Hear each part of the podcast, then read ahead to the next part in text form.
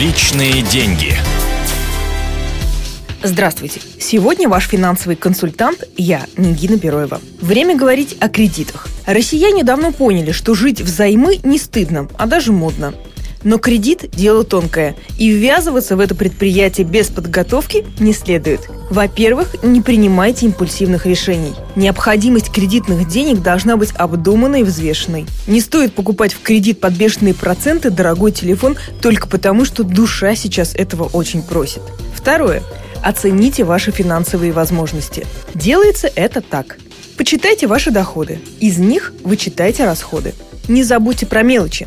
Например, оплату детских садов, траты на бензин и так далее. И вот теперь из оставшейся суммы отнимите ежемесячную плату по кредиту.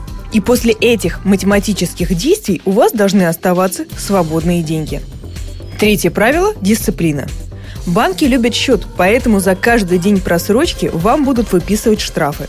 Чтобы размер пени не стал для вас сюрпризом, оцените его еще до подписания кредитного договора. Помните, банку совершенно не важно, как сильно вы были заняты на работе или ваши семейные проблемы. Платить нужно вовремя. Кстати, если вы не надеетесь на свою память, подключите смс-оповещение.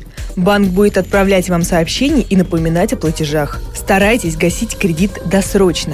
Это позволит сэкономить на процентах. Помните о важности репутации. У каждого клиента банка есть кредитная история. Там хранится вся информация. Если кредитная история плохая, в следующий раз банк просто может не дать вам займы или задрать ставку по займу.